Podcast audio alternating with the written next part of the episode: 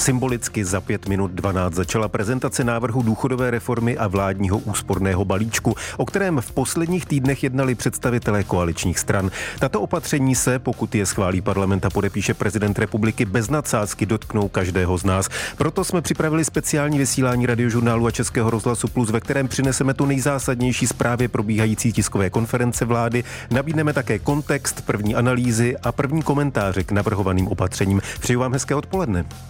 Speciál radiožurnálu a Českého rozhlasu Plus. Před hlavními zprávami jsme přinesli projev premiéra Petra Fialy, který už za chvíli budeme detailněji pitvat a rozebírat. Právě tímto projevem začala vládní tisková konference. Během hlavních zpráv i teď pokračují projevy předsedů dalších koaličních stran. Aktuálně mluví předseda Pirátů Ivan Bartoš. Pojďme se na chvíli propojit se Strakovou akademií. Nejsme od toho, abychom nechávali eh, ty problémy vyhnít, ale snažili se je skutečně aktivně řešit. A není to vždycky snadné a rozhodně to není vždy populární. Co je důležité, je to ale nezbytně nutné řešit. A my jsme slíbili, všechny politické strany v těch volbách, že snížíme zadlužování a tou cestou jdeme. Protože pokud máme být tou prosperující zemí, a teď využiju trochu té pirátské hantýrky, tak je třeba otáčet tím kormidlem tím správným směrem nebo nabrat lepší kurz pro Českou republiku, aby jsme se dostali mezi ty nejvyspělejší země uh, světa, mezi ten top ten.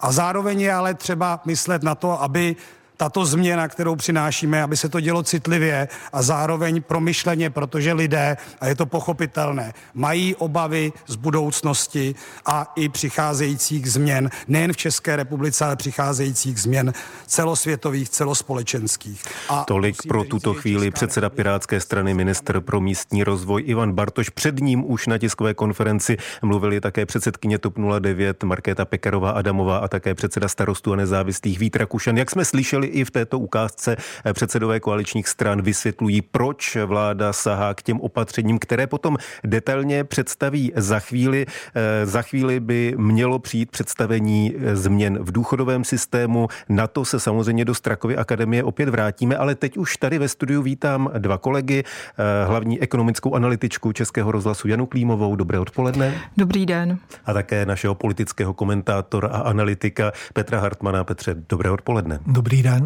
Když se vrátíme k projevu Petra Fialy, který jsme slyšeli eh, kolem 12. začal symbolicky za 5 minut 12, tak tam už vlastně některé konkrétní věci, které můžeme očekávat v těch dalších minutách, zazněly. Jano, můžeš připomenout, co už tedy víme o vládním úsporném balíčku? Tak eh, to klíčové je, že Petr Fiala zmínil, že pro příští rok eh, udělali taková opatření, které Eh, sníží schodek rozpočtu o 95 miliard, o který by se navýšil nebýt těchto opatření. A že většina těch opatření půjde na vrub úspor a snížení výdajů. Konkrétně zmínil 46 miliard škrtů v neinvestičních dotacích, to jsou ty takzvané národní dotace, které mohou jít podnikům, ale i různým eh, organizacím a dále, že stát bude hledat eh, eh, další provozní úspory a ve výdajích jednotlivých rezortů a to dohromady by mělo dát úsporu dalších přes 20 miliard. To znamená, že tím se splnilo takovéto číslo, které opakuje minister financí Staňura, že bude hledat úspory 70 miliard, tak tam asi jsme. Eh, jestliže tedy on, eh, oni říkají, nebo respektive premiér řekl, že snížil eh, ten nárůst schodku o 95 miliard, tak někde ještě musí zvýšit příjmy minimálně o 25 miliard, ale asi víc, protože my už teď víme, že stát letos rozhodl o navýšení výdajů pro příští rok nejméně ve výši 70 miliard. Pardon, což jsou výdaje na obranu, což jsou výdaje na platy, na platy učitelů. učitelů. Přesně tak, takže 25 eh, a více bude muset stát najít někde ve zvýšených příjmech. A tam eh, to premiér definoval, eh, že Eh, se zruší 22 daňových výjimek, což bude znamenat větší eh, výběr daní. Eh, zruší se tři sazby DPH, budou pouze dvě přičemž už nebude ta nejnižší sazba 10% a 15%, ale bude místo toho jedna 12%.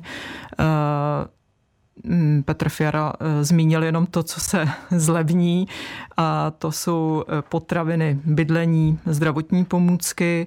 Eh, více řekl naopak, že chce vláda vybrat ze, z většího zdanění alkoholu a tabáku, tam by se mělo jednat o spotřební daně.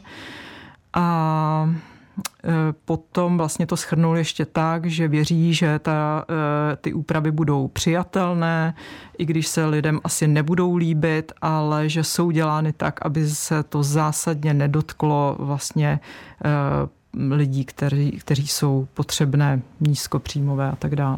My samozřejmě detaily k těm opatřením uslyšíme v dalším průběhu tiskové konference, projev, ve kterém je bude prezentovat tyto změny. Minister financí Zbigněk Stanjura z ODS přineseme živě v našem speciálním vysílání. Obrátím se na Petra Hartmana. Petře, symbolicky tisková konference za 5 minut 12, titulek, který uvedl pan premiér, který je na stole předsednickém, za kterým pan premiér a další účastníci tiskové konference sedí. Ten titulek je Česko ve formě.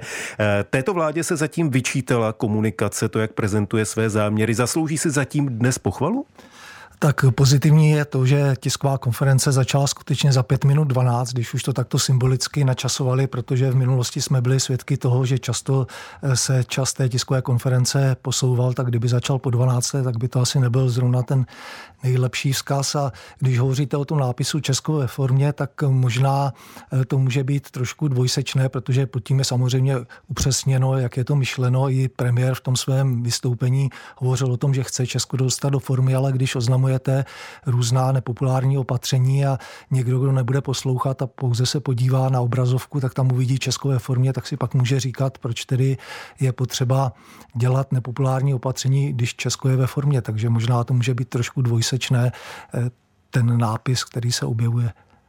Tolik zatím Petr Hartmann, samozřejmě i politické pozadí toho, co předcházelo, to znamená těch jednotlivých vyjednávání, i toho, co bude následovat, to znamená jednání v rámci parlamentu s prezidentem republiky, s opozicí, tak eh, o tom všem budeme ještě ve speciálu radiožurnálu a Českého rozhlasu Plus mluvit.